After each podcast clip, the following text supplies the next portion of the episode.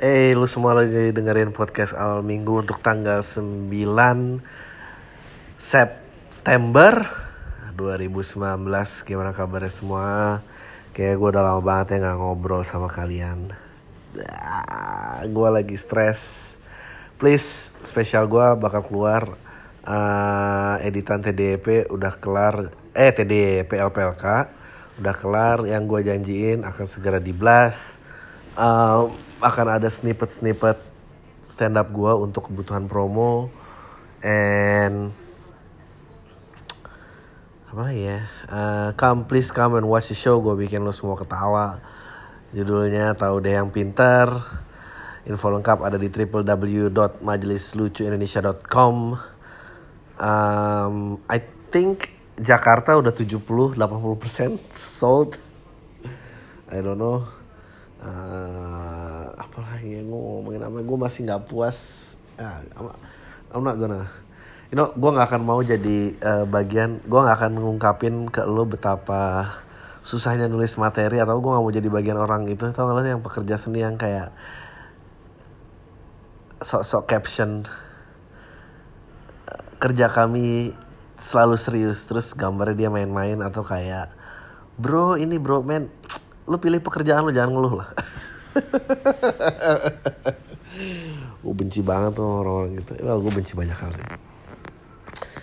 Ngapain ya orang-orang kayak gitu ya? I don't get it.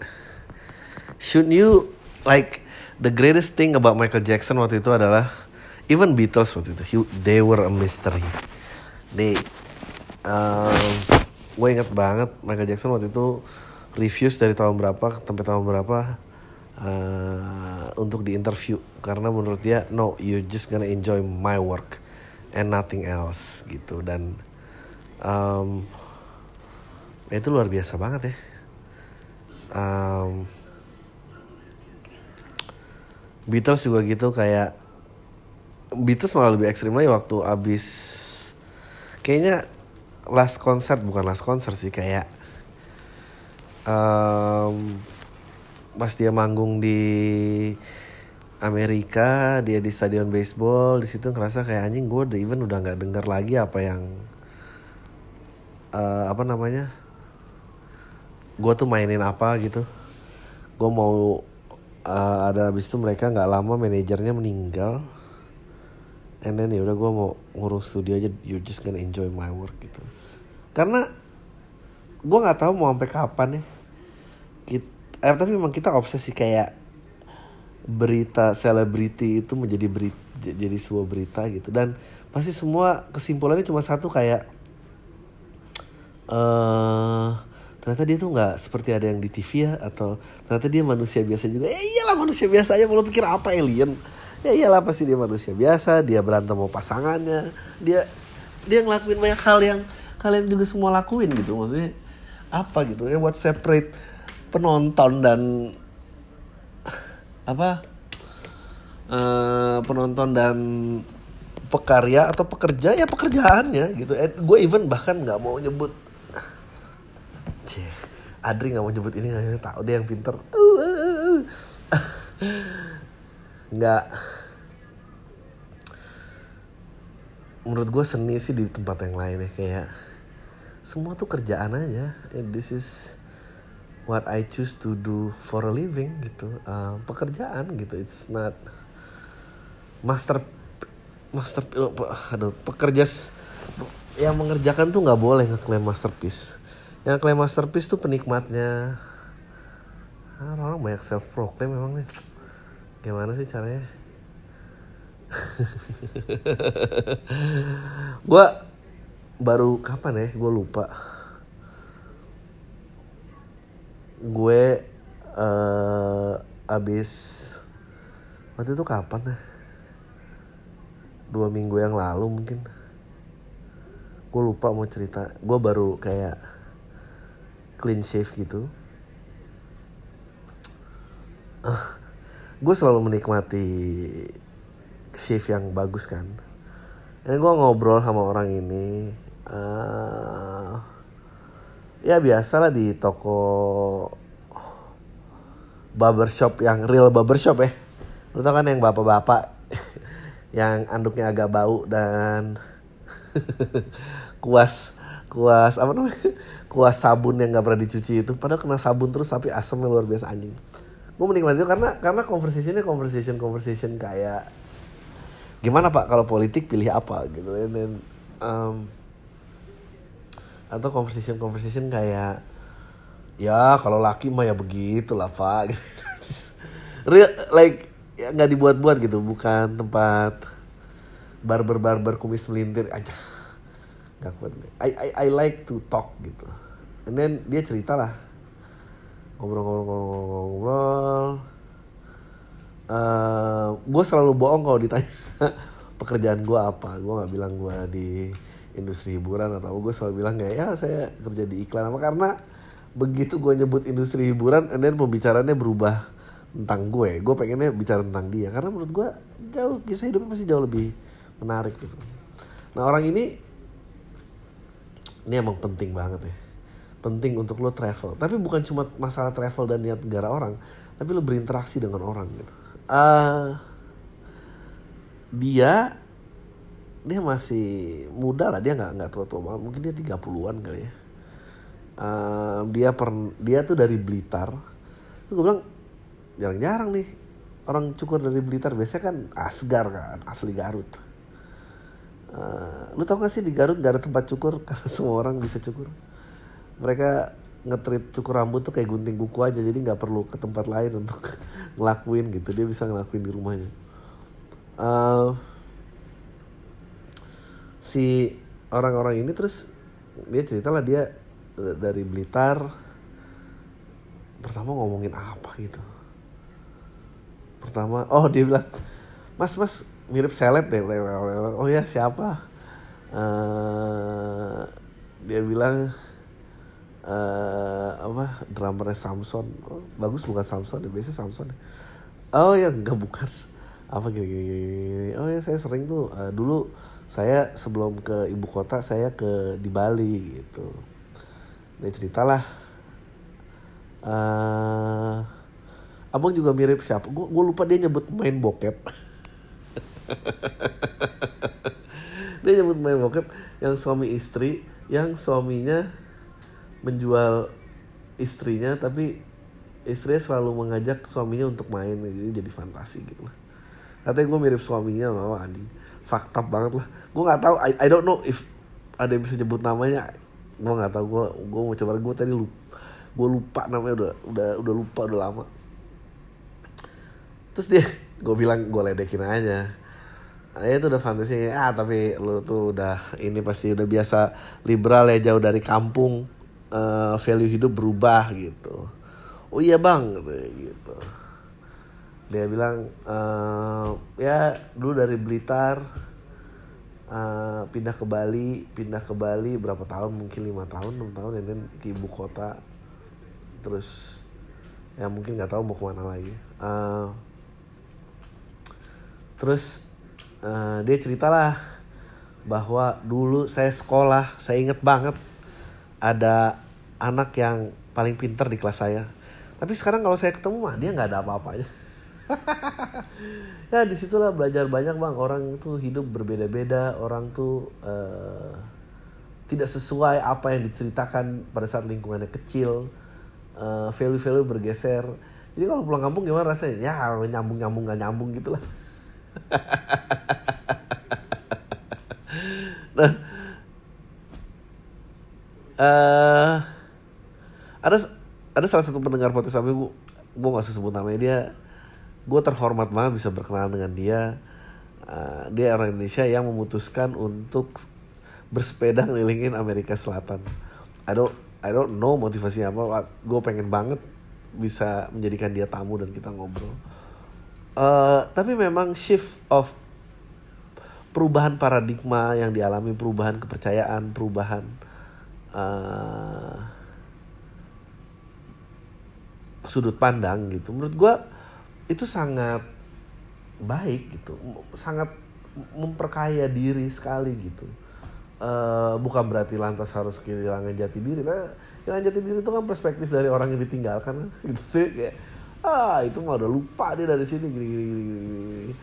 sama Budi Dalton juga pembahasannya menarik bahwa di Sunda tuh ada ilmu yang bilang dari mana kamu berasal, kamu siapa dan kamu mau ke mana. Uh, dan gue rasa itu ya, maksudnya kesinambungan, maksudnya lu punya root, lu tahu lu siapa, dan lu mau ke mana gitu, dan lu, lu dan lu lihat mana yang akhirnya cocok dan lu tinggal ke mana gitu. Maksudnya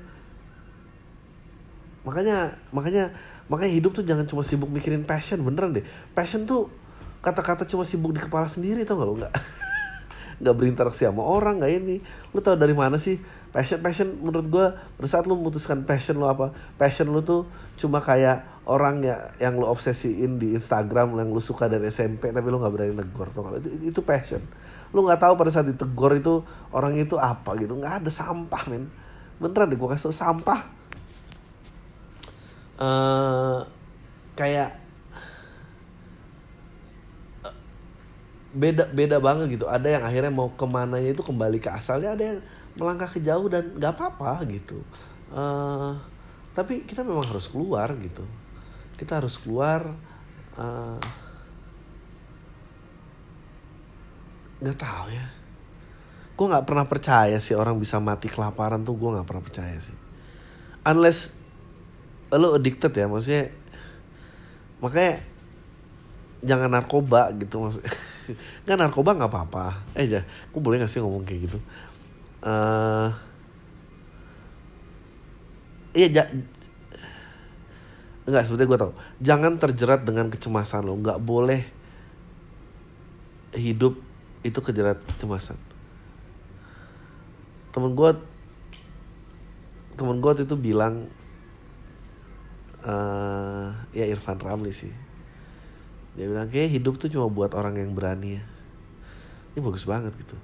Uh, dan gue juga sependapat gitu bahwa kayak bahagia buat orang yang yang percaya bahwa itu ada dan orang yang berani ngejar itu gitu. Uh, sisanya nggak ada sisanya kalau lu nggak itu ya lu tuh cuma cuma exist aja gitu exist. Nggak ada tujuan gitu. Lu mau ya hidup lu tuh cuma ada aja gitu nggak bertarung nggak memperjuangkan sesuatu nggak meraih sesuatu nggak nggak ada apa-apa gitu udah. Uh, ya bener sih maksudnya kenyamanan ekonomi itu semua harus dikejar tapi men lu kebayang gak sih? Dari Blitar bermodalkan dia, dia terus dia cerita dia lagi lucu. Dia bilang kenapa lo uh, waktu itu sempat ke Bali? Gue gue gue suka banget rambutnya bule kata dia gitu. Kenapa rambutnya bule? Itu simpel banget uh, rambutnya bule itu nurut. Sedangkan nggak semua orang timur maksudnya orang Indonesia uh, rambutnya tuh nurut gitu. Dan dan dia bilang apa kalau kalau dia bilang uh, yang paling ribet susah adalah uh, kalau mau potong rambut referensinya rambut barat. Nggak gitu rambut kita tuh gitu ya terus uh, dia dia cerita lagi dia pernah motong. Tapi lu jangan sebut ya orangnya gue gampar lu. Uh, yang ngomong-ngomong artis mah gue ada pengalaman kocak. Ada orang kan kan gue nggak kenalin karena menurut uh, ini tuh apa namanya dia tuh apa namanya uh, di TV tuh kelihatan lebih keren gitu. Kok di sini nggak nggak eh, nggak uh, sekeren itu. Jadi pas nyukur tuh kayak uh, apa bang uh, abang tuh mirip penyanyi itu deh bang. Aduh siapa ya namanya penyanyi itu? Nyanyi siapa? Itu itu loh bang. Aduh siapa ya? Kayak Narji gitu bang. Mukanya nah di siapa? Sandi Sando Sandoro. Ya itu dia bang. Iya gue Sandi Sandoro. Oh, ampun bang. Maaf ya bang. Maaf ya bang. Lucu banget. Dia cerita kayak gitu. Kayak terus dia cerita tentang dia kayaknya lama di Sanur. Dan dia bilang banyak bang ketemu artis uh, Indra Lesmana. Pokoknya yang udah nggak laku nggak laku tuh Nur karena memang uh, referensinya referensi daerah lama kan. Kayak waktu Kuta Kuta Nusa Dua itu belum. Jadi yang dibuka pertama tuh Sanur tuh gue selalu nyebut ke sana tuh Bali Bali Orba gitu. Bukan Bali Orba maksudnya bangunan bangunan tua-tua gitu. Ya maksud gue men dia dari Blitar men dia bisa ada di situ. Menurut gue menurut gue luar biasa banget sih. Ke Bali ke ibu kota gitu. Maksudnya gue tuh jadi anak ibu kota aja ngiri gue terlalu banyak kenyamanan yang harus dijaga. Nggak ada keberanian ditempuh. Gue tuh gue tuh percaya gue nggak tahu. Kemarin gue juga bahas ini. Uh, orang tua kita susah dan berhasil. Gue nggak tahu lo keberapa. Gue sih menurut gue jadi gini. Nenek gue buta huruf kakek gue meninggal bokap gue baru umur 11 tahun. Uh, dia tapi tapi anak-anaknya semua bisa punya rumah dan anak-anaknya bisa nguliahin anak-anaknya. Tapi begitu ada titik kenyamanan itu yang rusak tuh banyak. Kayak lu tau gak sih gue bilangnya istilahnya kartu mati. Gue gak ngerti kenapa ada kartu mati ini. Uh, kartu mati aja gitu kartu mati. Kayak kerja nggak bisa ini harus disupport. Nggak nggak ada gregetnya hidup nggak. Dan nggak ngerti mau dipancing pakai passion mau pakai nggak nggak paham gue uh, dan gue baru sadar bahwa ternyata yang membuat itu itu masalah orang kaya masalah orang ekonomi menengah ke atas. Semakin nyaman tiba-tiba failure tiba-tiba kemungkinan untuk gagalnya jadi jauh lebih besar. Sedangkan nenek gue tuh buta huruf dan, dan baik-baik aja. Itu dari bokap gue dari nyokap gue Sumatera Barat mau ke Jakarta nggak mampu. Oh nenek nenek dari bokap gue juga gitu. Kayak nggak mampu kebanyakan anak ya udah dititipin tangga lah apa gini gini, gini. terus uh, nek nek uh, keluarga dari nyokap mau ke Jakarta nggak sanggup semua ke Jakarta. Uh, ya udah dikirim anaknya satu-satu. Ya hidup sama saudara ini ini maksudnya. Nah anaknya dia semua punya rumah semua bisa nyekolahin bisa nguliahin anak-anaknya. Tapi begitu yang anak-anak itu berkeluar anjing hancur sih. Gue gue nggak paham gitu. Dan dan I understand now gitu. Ketidaknyamanan ekonomi itu membuat lo berjuang. Lo mungkin ngeluh tapi percaya deh hidup itu hidup yang itu lebih jauh lebih baik gitu daripada terima gitu. Gue terima jadi aja gitu. Siapa sih sekarang yang generasi pertama berhasil dan generasi keduanya berhasil membuat generasi keluarganya jauh lebih besar dari generasi sebelumnya? Nggak banyak. Keluarga jarum tuh ya salah tapi siapa lagi? Nggak ada. Dan kita nggak mungkin tarung di kekayaan level itu gitu. Mau bagaimana terus kalau kayak gitu? Uh, ya men bermodalkan tukang cukur. Tukang cukur men. Lu cuma mau hidup lu tentang itu ya? Passion dan pacaran aja ya. Maksudnya nggak bisa putus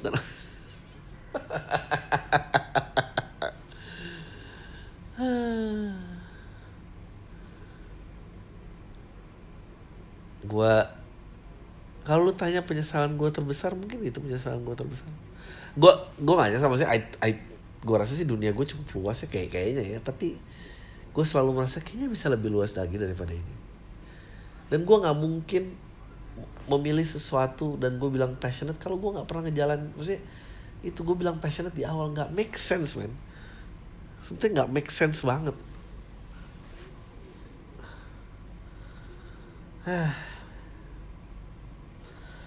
gue um,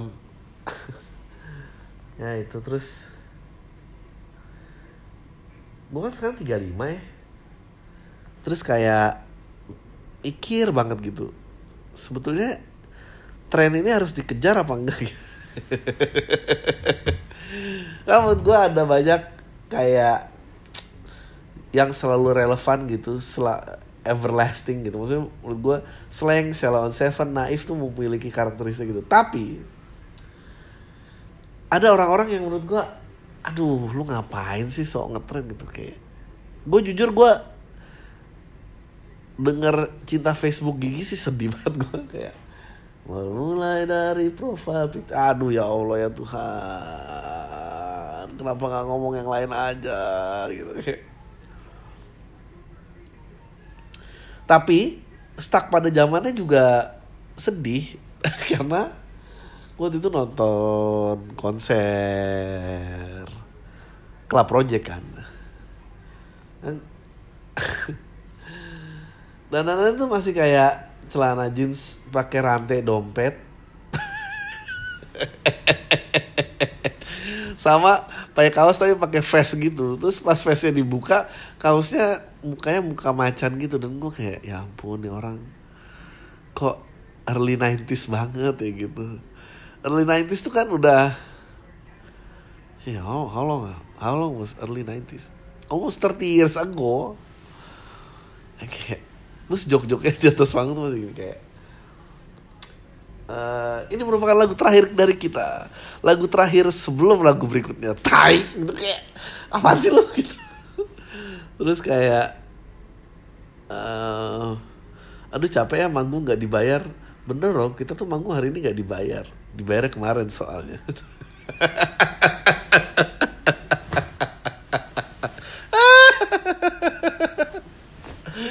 Kenapa dia nggak main lagu aja sih? Kenapa dia harus kayak gitu? Tapi ngejar yang udah out of element juga nggak? Mestinya lo tau nggak mestinya tuh lo datang dan main aja. Ada kok pilihan aging gracefully gitu. Annie Lennox aging gracefully. Sting aging gracefully. Santana gue rasa aging gracefully.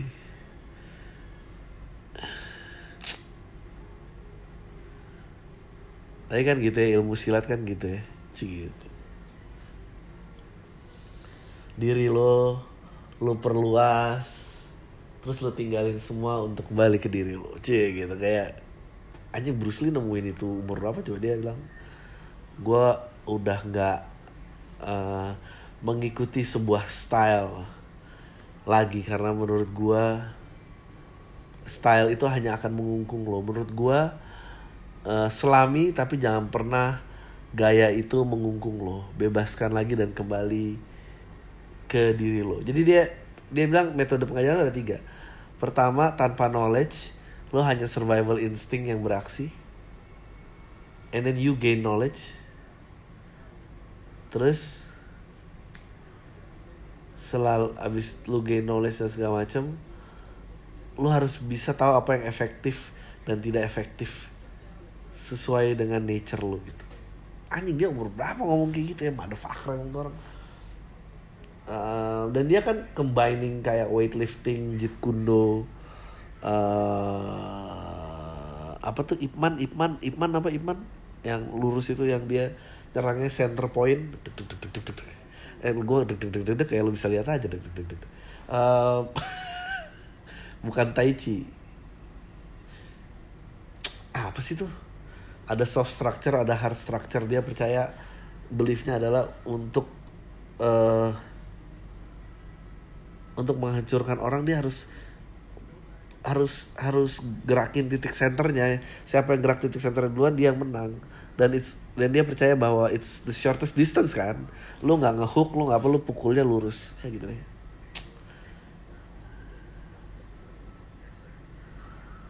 Ya ya I don't know. I think lately di kepala gue ada kepercayaan itu terus. Karena atau ya. Gue sih luar biasa bersyukur kayak stand up gue nyampe di level ini.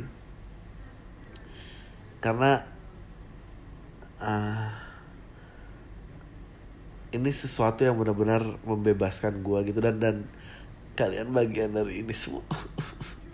But, but you know like ini kehidupan gue. Kalau gue gak ketemu stand up gue itu anak jaksel yang ngomong which is beneran deh maksudnya gue lahir dan besar di situ anjing kengocolan seperti apa lagi dan gue baru ngerti anjing orang-orang tuh beda ya. Gue stigma gue tuh kayak wow ternyata gue tuh nggak miskin ya. Gue tuh cuma kebanyakan main sama orang kaya doang gitu. Jadi gue nggak bersyukur. Oh ternyata semua nggak semengerikan apa yang orang-orang bilang. Oh hidup nggak boleh sih di- dikontrol kecemasan. Karena kadang-kadang yang lu dapet dari orang lain itu hanya yang bersifat preventif gitu. Bukan diri lo gitu. Mantap lah podcastnya. Ma- mari kita eh, baca pertanyaan-pertanyaan. Eh anjing ya udah lama nih nggak ntar pasti bergizi bang. Lu tau nggak kenapa bergizi? K- karena lu lu nggak punya ruang lingkup yang lebih luas daripada gue Maksudnya kalau lu punya men ini podcast tuh sampah men. Jangan stay di sini selama lamanya men.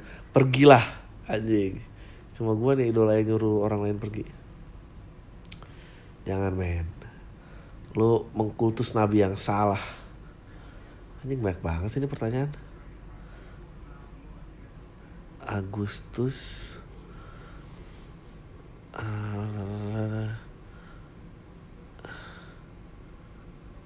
anjing nih mau sampai mana sih aduh gue tuh banyak janji banyak nggak menuhin ya Tembo Bang, apa yang abang tahu tentang perhutangan Indonesia sekarang? Bahas dong bang, kalau bisa jadi topik podcast 2 Juli besok. Eh, perhutangan nggak? Lu, lu harus ke gedung kementerian, lu harus ke gedung Kem- Kementerian Keuangan. Di situ ada sejarahnya. Gue kemarin nge-MC di situ di Kemenku. Men, gue mau balik lagi sih ke sana. Gue pengen lihat wall itu. Ada sejarah hutang dari zaman Hindia Belanda sampai sekarang. Eh, balas di email aja nggak mau ah gue mau baca aja eh mau kenalin diri dikit bang gue pendengar awal minggu yang tergolong baru beberapa bulan dan tepatnya beberapa bulan sebelum RPK terakhir lu di Salihara yang digital nanti nggak keluar keluar sampai email gue kirim semenjak itu gue maraton podcast lu di jalan rumah dadadadada. Sekarang podcast itu sisa 5 giga. Di HP gue yang awalnya hampir 10 gigaan. Cepet selesai karena memori HP gue juga udah menipis. Oh iya gue mau ngasih apresiasi banget ke podcast minggu karena di sini gue dapet banyak hal dan beberapa dari hal tersebut bikin gue bisa jadi diri gue yang sekarang. Kalau lu kepo soal teknologi dan mau baca web atau sekedar email gue bisa bantu. Oh pakai email domain podcast al tai oke langsung kita ya. Eh, mau nanya dong bang selamaran tamu podcast tuh nggak bisa di- oh lamaran tamu podcast. Maaf ya. Ya maaf ya gue nggak bisa nih. Ah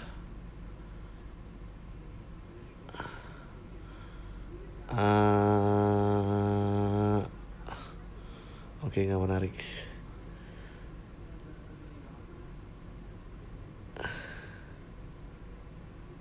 Ya Allah, gue lupa lo ini. V sebagai 26 Oktober 2018. Anjing ini tahun lalu gini ya. Oh jangan sampai tahun lalu gini dong.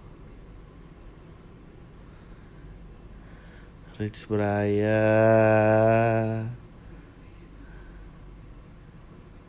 Ini siapa sih? Anjing ada yang ngirim gue pertanyaan pakai attachment men. Aduh udah deh. Gak usah, gak usah, gak usah.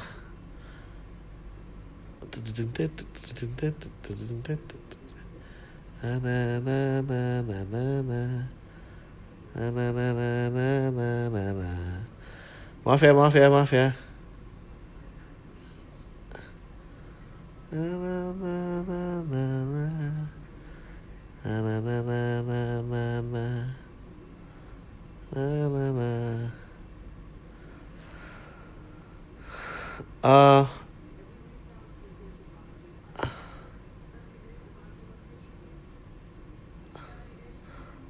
a- ajakan untuk menjadi tamu di podcast anjuran bunuh diri. Aduh.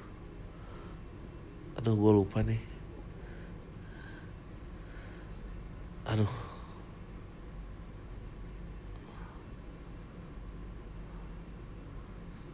Playfest.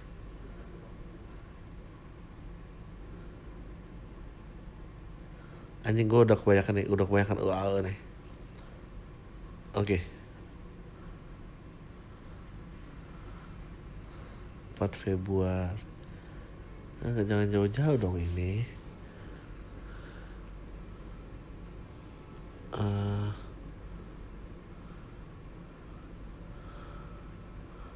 uh, uh, uh, uh, uh. anjing Bang, sebisa saya bisa foto Bang Adri yang lagi pas tampil di LPK, saya ingin foto itu jadi wallpaper HP saya.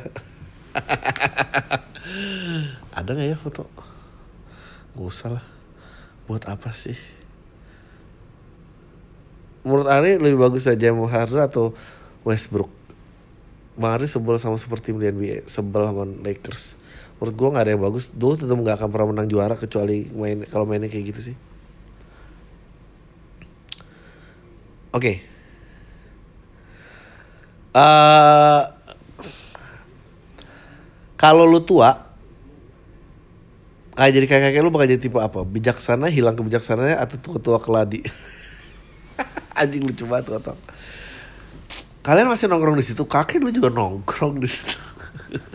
eh masih keren kali kakek. Uh, I think gue jadi orang tuh kakek yang usil sih. Ini lucu banget tua-tua keladi tua-tua keladi. Uh, don't mention my name. Keluar luar negeri umur gue 20 tapi gue ngerasa quarter life crisis too soon.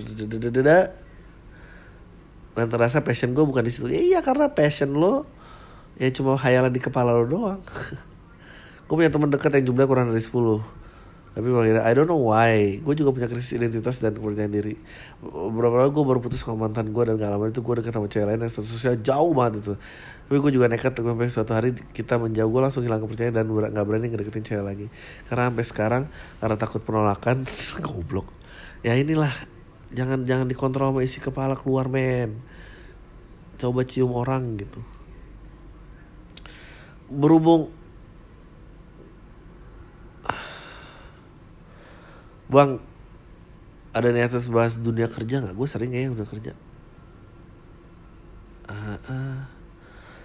Jangan sebut nama. Gue aku nggak punya teman untuk mencurahkan, jadi aku kirim ke sini aja. Anjing kalau dipikir masalah pun masalah ini pun terjadi karena kemungkinan denger podcast awal minggu. Astaga.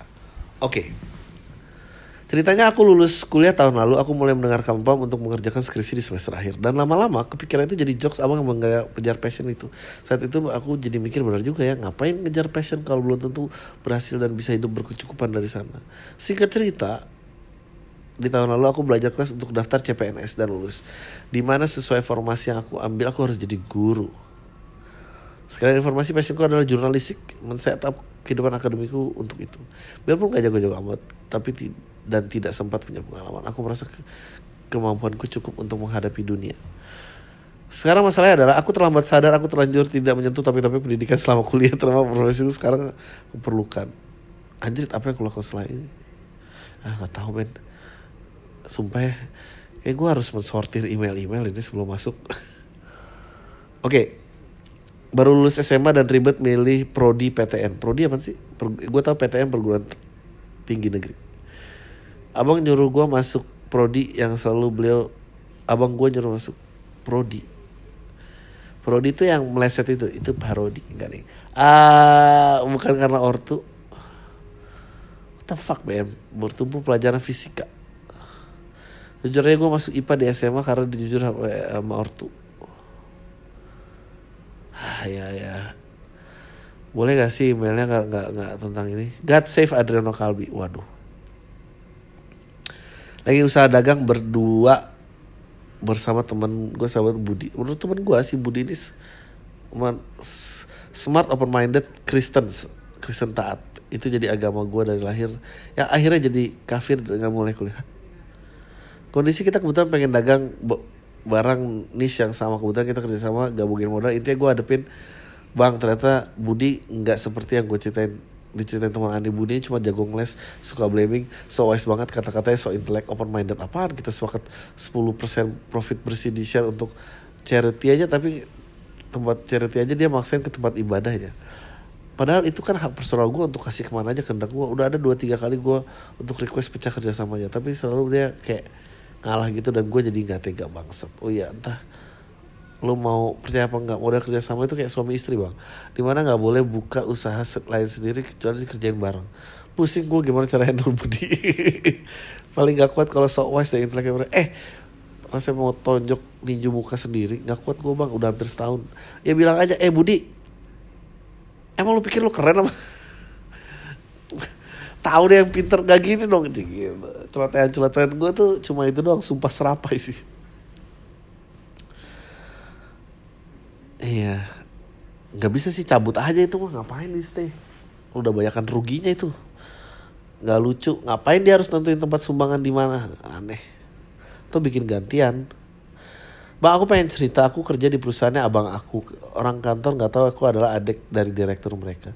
Cuma beberapa orang aja yang tahu dan karena mereka dekat sama keluarga aku. Ya emang aku sama abangku sepakat dari awal bersikap biasa aja kalau di kantor. Beberapa bulan setelah gue kerja orang baru masuk ini ternyata dia adalah sepupu dari istri abang aku. Orangnya sombong suka nyuruh nyuruh malas banget padahal dia tuh masih trainee. Bahkan dia nih keluar keluar kalau dia saudara abang aku. Ya aku mah diem aja. Mau lihat sampai gimana kelakuannya. Orangnya caper banget kayak butuh pengakuan gitu. Kalau dia kalau dia punya hubungan sama abang aku. Dan dia manggil abang aku bosnya itu nggak sebutan mas. Udah berapa kali dia abang aku tegur jangan manggil kayak gitu kalau di kantor. Tapi dia masih caper. Abang aku minta pendapat kira-kira dia bakal dikontrak apa enggak ya? Soalnya abang aku ngeliat dia bener-bener males dan itu tuh kacau. Ya ya nggak usah saudara. Kalau orang biasa juga udah dipecat kan pecat aja. Pecat aja. Ngapain gue sih keluarga tuh resort terakhir yang untuk kerja bareng. Gue sih nggak pernah skip nama. First of all aku baru aja dengerin pam gara-gara liat di Emily and become addicted for the last two months. I guess ini ini bakal panjang sih mau sebenarnya tapi gue pengen cerita aja dan pengen tahu pendapat lo. Gue cewek umur gue 29 tahun. Gue perokok Kevin addicted. Doyan mikir. Background keluarga gue sebenarnya cukup demokratis terutama soal keagamaan. Meskipun tetap ada beberapa hal fundamental yang ditanemin dari kita kecil. Gue bersaudara by the way, adik gue 23 tahun cowok. Kayak berbakti sama orang tua bla bla. Tapi buat belakangnya gue paham seiring gue makin tua seharusnya they supposed to let me go with my own decision with my life. Gak ngerti kenapa mereka sekarang ikut campur banget. Especially nyokap. Ya, karena ekonomi lo bagus. Coba kalau nyokap lo gak bisa ekonominya jelek, dia gak bisa ikut campur. Dan gue ngebayanginnya kayak bingung gitu bang. Di sisi mereka nggak uh, begitu ngejalanin aturan-aturan ketat keseharian di rumah. Kayak makan harus di meja nggak boleh ngom nggak boleh sambil ngomong dan bikin jam malam rumah gitu. Nggak kayak gitu sih bahkan dialog gue sama orang tua gue bisa nyantai. Cuma gue ngerasa kalau dari kecil nyokap gue tuh nyetir gitu. Anything which gonna happen to me harus banget dengan izin dia. Termasuk gue boleh potong rambut apa ini ngapain? Potong aja. Ini panjang banget email atau SMP gue pengen banget ikut karate tapi nggak dikasih. Nanti malam-malam loh. Iya makanya lu soalnya lu cuma menerima anxiety ibu lo aja terus lu telan padahal lu punya decision lu sendiri harus bisa bilang no. Pakai kata-kata narkoba keluar kamu kan perempuan. Intinya gue paling sering jarang dijemput temen. Paling nyesek ada SMA guru Inggris gue support buat dapetin tes beasiswa keluar negeri. Dia bilang tanggung segala macam ekonomisnya dan dia bilang I bet you can get it you're that good. Besok kamu kasih berkas-berkas ke saya saya dapat izin orang tua. Malamnya gue izin sama nyokap seperti dia nggak ngasih alasan di sini aja kamu mesti diawasin terus. Di sana sama siapa yang bisa ngawasin dia? Ya itu kecemasan ibu loh. Singkat cerita lulus SMA di umur 20 gue mulai pacaran serius dengan mantan gue cowok yang banyak ngajarin gue dalam hal hidup termasuk how to be in good relationship including for having sex. Astaga. Sama mantan itu gue pacaran 3 tahun terus putus doi selingkuh sama anak buahnya. Ya Allah padahal doi udah sempet ngomong sama orang tua gue serius bla bla bla terus sempet nabung bareng juga. Ya emang kemungkinan besar karena waktu itu gue mungkin masih muda dan pikiran gue masih kontrol emosi masih se-on kayak dia walk. And I really wanna thank him. I do. Wah seru banget nih karakternya. Setelah lima tahun kerja gue baru kepikiran kerja kuliah. Dan gue nyesel banget keputusan itu gak gue ambil lebih awal. Dari awal kuliah nyokap gue soal kode-kode gitu soal anak tetangga sekolah udah kerja duitnya bisa dikasih ke nyokap. Nyokap gue ngatur keuangan. Nyokapnya ngatur keuangan dia. Eh jangan mau uh, dan biasanya udah gue kasih duit pun masih under like barang apa gitu gue boleh beli. Kalau nggak butuh mending gak usah. I ya udahlah bener sih gak usah boros-boros mesti disimpan. But until now duit itu nggak pernah nyisa juga goblok. For akhirnya baru belakangnya gue pegang full duit gue sendiri. Saya itu udah pindah kerja tiga kali gue baru ngah dan kepikiran nah iya ya gue nggak punya tabungan sama sekali. Gue langsung panik gitu. Coba gue sekarang ini driver online penghasilan dia eh, dia tiap hari aja ada tiba-tiba miris banget. Dia resign dari jabatan di kantornya karena online saat itu cukup menjanjikan dan kerjaan kantor dia pun selalu bikin dia stres. Kita pacaran dari awal gue kuliah sampai sekarang lima tahun. Cinlok di kampus gitu deh bang. Teman sekelas gue dari main ke rumahnya nyokapnya udah nanya gue serius apa kagak? Kalau nggak serius mending jangan dijalanjutin.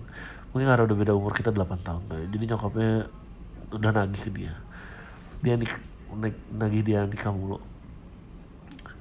Gue sempat diceritain adiknya iparnya cowoknya kalau nyokapnya benar-benar nggak setuju dan malu kalau gue sampai jadi bini ya nggak ngerti sih kenapa gue jarang dapetin judgement kayak gitu. Gue pribadi pengen banget nggak tuh buset ini belum habis habis gue longop longop gue pribadi pengen banget nikah sama dua karena dia nggak ngatur hidup gue banget gue biasain gue jadi diri sendiri. Cuma di satu sisi eh, by the way tapi lo nulisnya bagus banget sih karena gue cuma baca kalimat paragraf kalimat pertama dari tiap paragraf dan itu nyambung Cuma sih gue mikir cowok ini orangnya tuh terkesan kayak nggak mau gitu bang nyari kerjaan lain. Padahal background dia bagus. Apalagi umur dia 40. Ya. Singkat cerita nih, kita ngobrol bertiga sama nyokap gue ngobrolnya rencana keluarganya mau datang after lebaran. Tapi di rumah gue ngomong sama nyokap bokap gue, gue sampai pesan rencana termasuk bilang nominal budget. Yang nyokap gue langsung nanya ke cowok gue emang udah kerja lagi. Di mana dia jawab jujur sekarang online doang. Dan belum doang nyokap gue dia minta kerja dulu yang pasti cuma nyokap gue kayak langsung rempong gitu mikirnya harus ngundang ini sih ini sih atau tapi nyokap gue nekenin anjingnya banyak banget. By the way gue lagi nyari aduh gimana pandangan lo bang? Udah itu aja kan? Lo nggak ngasih solusi juga nggak apa gue pengen cerita aja. Uh, I think you need to figure out berdua apa yang lo inginin. Dan gue rasa lo banyak nggak yakin juga sama cowok lo so you better solve itu dulu baru melibatkan orang-orang lain. Uh, menurut gue gue nggak masalah dengan penghasilan orang gue nggak masalah dengan pekerjaan oke tadi menurut gue pekerjaan itu harus sesuatu yang lu pilih dengan dan lu bangga kan? Dan, dan itu bisa jadi kuli dan itu bisa jadi apa aja bukan tentang prestise pekerjaannya tapi harus ada fighting spirit di mana dia tidak ingin ada di situ. Lu bisa lihat itu nggak di dia? Kalau dia nggak bisa dan gue masih cukup tradisional karena misalnya cowok yang kayak gitu. Itulah ya gitu deh. Kalau enggak dan ya udah. Dia mau perjuangin lo apa enggak gitu ya.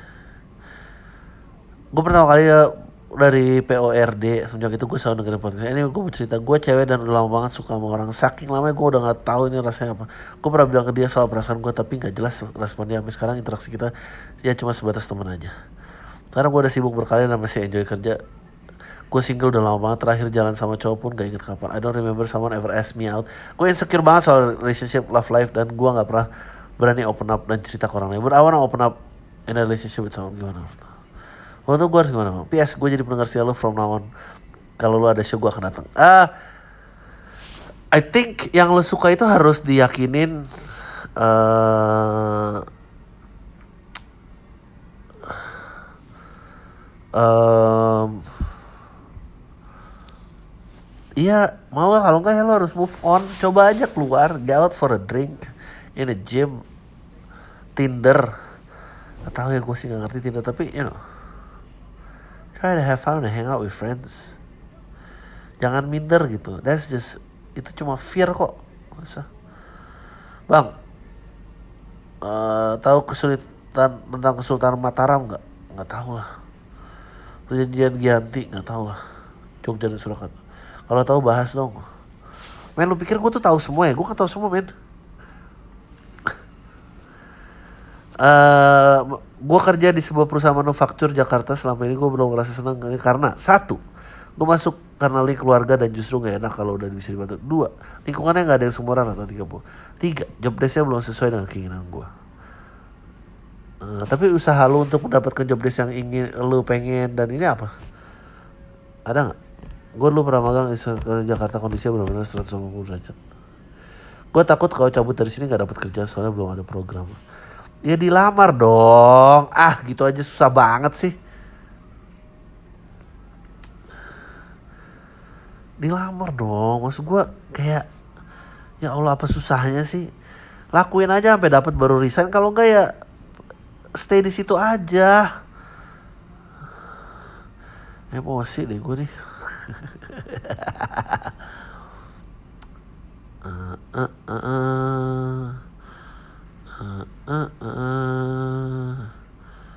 banyak ya email yang belum kebaca ya. Kenapa sih kalian masih gimana-gimana kayak gini? Deh, semua tuh cuma fear. Michael Jordan bilang, the thing that you know as a fear is often an illusion. Ternyata pas disamperin gak ada apa-apanya. Itu bener banget sih. Gue percaya itu. Fuck you, Adriano. Gue malas banget nulis ini takut dianggap edgy atau apa. Tapi entah kenapa rasa gue ras gua, entah kenapa gue rasa untuk pertama kali ada orang yang gue rasa jalan berpikirnya bisa relate sama otak gue. Cih belagu banget loh. Gue siapa? Tapi udah bang, kan gue berharap gue bisa punya waktu yang cukup panjang untuk ngobrol langsung sama orang kayak lo. Tapi nggak tahu sih, gue takut ngedown gitu juga malah tergantung opini lo. Pasti. Pertanyaan gue cuma, lu bahagia bang sama hidup lu dan pasti yang pasti bukan 100% bahagia karena gue yakin lu pilih sesuatu karena kehilangan sesuatu. Uh. yang jelas gue nggak tahu bahagia apa ya yang jelas penyesalannya kayaknya nggak sebanyak itu banyak tapi kayaknya lebih banyak nggak nyeselnya dan gue cuma bisa kayak gitu doang ya cuma bisa itu yang dikejar bongo uh, uh, uh, oke okay. bang excuse buat main tinder menurut lo apa yang bisa dijadiin jokes ini mau ambil jokes ya banyak lah nggak tahu Gue gak main Tinder. Bang, jadi muslim bintang tamu Paul tanya rasanya pacaran beda agama dan kenapa dia mutusin udah berencana menikah. Ih. Ya nikah direstui orang tua tuh cerita semua orang, men. Jadi nggak ada spesial-spesialnya. Gue mau tanya gue umur gue udah satu kira-kira kapan lo ngajar kira-kira kalau lo jadi guru musik anak SMA sekarang lo mau ngajarin musik 90 Indonesia apa untuk mereka? Cheers. Lucu banget. Gue mau ngajarin Club Project sama Dewa. Sama Sheila on Seven. Mungkin itu kalau ngajar ya yang mau diajar itu. Yang lain-lainnya ya pasti akan dikasih tahu gue suka Kla karena kompleksitasnya mendului zamannya I think Dewa bukan musik pada umumnya bukan pop pada umumnya yang diterima paling besar yang gak diterima sih pasti lebih banyak ya kayak musik-musik alternatif tapi Dewa menurut gue salah satu dan Sheila Seven mungkin yang berdiri di dua kaki tuh. Bang, di lingkaran sosial media lo kok pada banyak yang ganti profile picture-nya jadi biru gak? Kebetulan di tempat gue lumayan. Gue belum ngulik banget, tapi intinya gue related sama kerajaan di Sudan. Hah? Pertanyaan gue menurut lo gimana bang? Karena gue yang ganti profile picture. Gak bakal ngesek sama orang-orang di Sudan. Ya gue juga gak pernah ganti. Biarin aja. Bang, dari podcast lu kan sepertinya lumayan sama suka sama Reza bikin uh, izinkan aku challenge lu kesel dan bitter-bitter gitu gak? soalnya gue suka banget sama Reza ya emang bikin reset emang izinkan aku tapi ya harus tepuk tangan lah buat Uus bisa menggerakkan banyak ini gue juga nggak tahu apakah gue pernah bisa membuat seperti itu Bang sepengaruh apa uh, sepengaruh apa Dave Grohl buat lu sampai gua ngeliat foto lu sama Dave Grohl dilihat mirip. Tapi gimana caranya bilang konsisten dong ngerti satu. Kerjain aja. Itu cara konsisten. Jangan banyak mikir. Uh, Dave Grohl buat gua gue suka cerita hidupnya. Gue suka dia berhasil naik, jatuh dan naik lagi. Maksudnya ibunya guru dan dia memutuskan drop out SMA dan ibunya menghargai keputusannya dan dia cari jalan eh, nggak uh, banyak orang yang bikin band kedua apalagi after Nirvana dan sukses uh, dia salah satu orang yang menurut gue sangat percaya dengan jalannya aja dan sukses. Dan orang-orang kayak gitu sih yang gue berusaha banget jadi.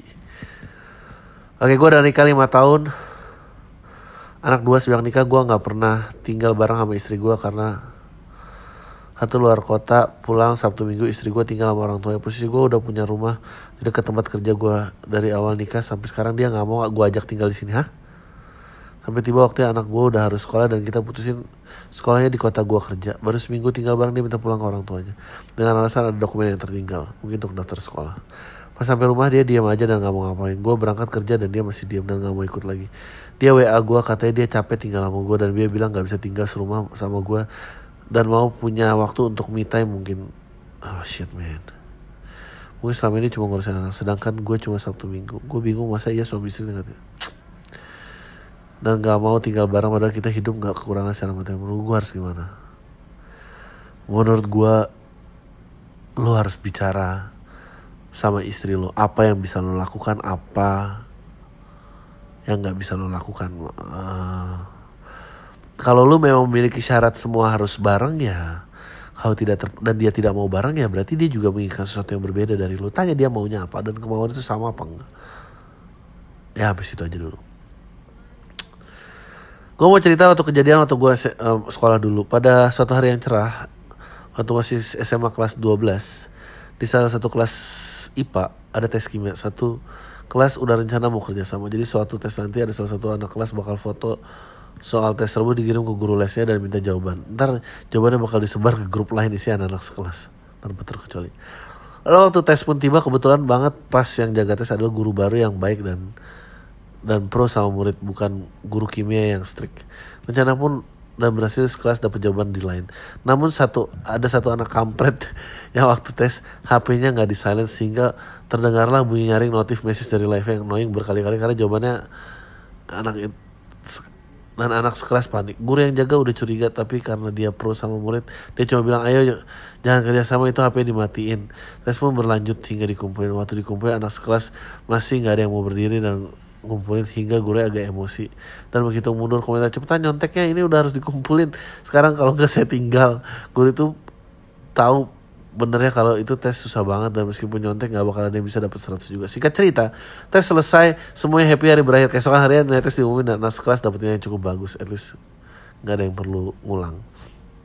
Cerita ini tentu tidak seru kalau semua pihak senang dan tidak ada si kampret yang merusak rencana. Jadi sehari setelah nilai kita diumumin di satu siang jam pelajaran kimia gurunya masuk dalam marah besar karena dia tahu ternyata anak sekelas kerjasama buat nyontek tes kemarin. Alhasil semua tes awalnya bagus di void dan dilakukan dan di reschedule tes ulang goblok.